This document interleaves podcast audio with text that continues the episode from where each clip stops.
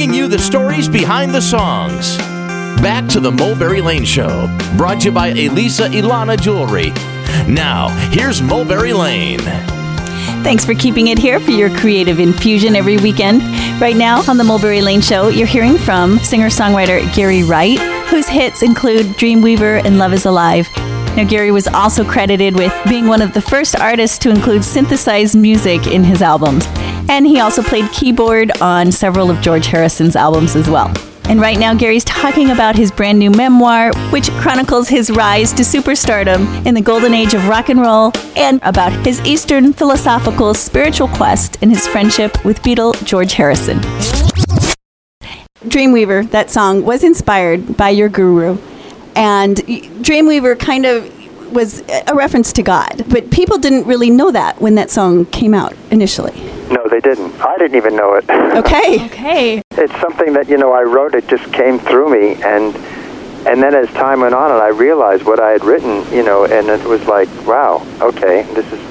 It's really a song about God's love and compassion, you know, taking us through the dark night of, you know, our trials and tribulations, and uh, then then it all made sense to me. Mm-hmm. Interesting that the meaning actually came later. Yeah. Yeah. Now, a lot of ups and downs in the music industry for anyone, you included. You know, you were at the top of the charts, at the top of the world, and then, you know, things went downhill, and then you were back up and down again. And so, people who are, have a lot of ups and downs and maybe are going through a tough time right now, through your philosophical view, how do you get yourself through those down times?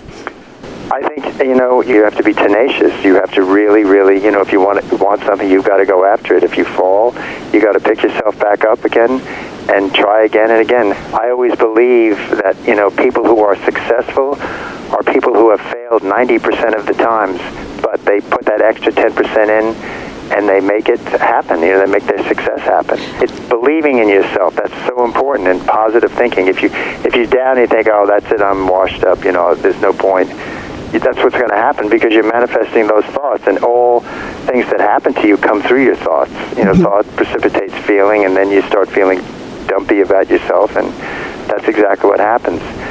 So I try to always think positively about my life and you know in certain times things are going to be happening great and other times they're not going to be happening Right. but that's all part of it. Mm-hmm. And you take the things as they come, knowing that it'll turn around. exactly. Mm-hmm. Now, your songs are widely sampled today. What's that like to be on a Jay Z song? it makes my music timeless, I think, in a way. You know, it, it uh-huh. bridges generations, and then, then all of a sudden, it's not just a '70s record; it's a you know, in the thousands record. Right. Uh-huh. And you know, I was actually quite quite thrilled that that, that actually happened.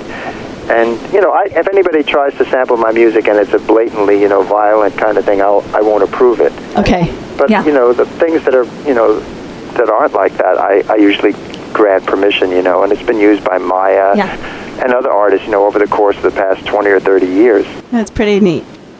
Singer, songwriter, and dreamweaver Gary Wright here on the Mulberry Lane Show. You were one of the first musicians, songwriters to bring the synthesizer to modern music. Uh-huh. And of course, it's just a staple now. So, what was that like creating that originally? It was very exciting because I was breaking new territory and using the synthesizer. I mean, Stevie Wonder had done it, Uh-huh. but my music was different than that. And I, I think I was the first artist to actually tour with an all keyboard band and to really pioneer the use of like keyboard synthesizer, keyboard bass especially. Okay. Which you know I started to use in the 70s, and then when you got into the 80s and the 90s, all the records had keyboard Yeah. bass on them. Uh huh. That seems to be the golden age of music. There were a lot of people around in, in the book. You worked with musicians that went on to found Foreigner and Toto. You worked with David Foster early in his career. All those people have gone on to have huge careers. So, what was that creative energy like playing with this group of musicians that went on to have big careers? Oh, it was great. It was really good. I've been blessed to always have been surrounded by really, you know, top-notch musicians, and you know, it pushes you to play better, and it's a, it's a great experience. Mm-hmm. Mm-hmm. Yeah. You've credited your Eastern philosophy with staying away from drugs and alcohol throughout your career.